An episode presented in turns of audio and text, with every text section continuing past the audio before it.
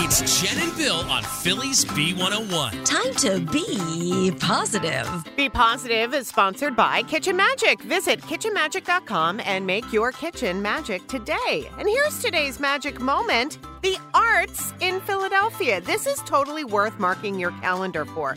It's coming up, okay? So, starting on Thursday, March 23rd, Philly Theater Week returns with over 50 performances. And get this the tickets they're pay what you wish. Yep. So these shows are going to happen across the Delaware Valley again from the 23rd through April 2nd. And you can check out like classic plays, readings, improv, workshops, virtual events, whole bunch of stuff. Also, to kick it all off, audiences get to see a free preview event. It's going to happen at the Hamilton Garden at the Kimmel Cultural Campus this coming Monday at 6 p.m. So for more details and all the events, you can check out phillytheaterweek.com. We love the arts in Philadelphia. That is Be Positive. We're Jen and Bill on Philly's B101.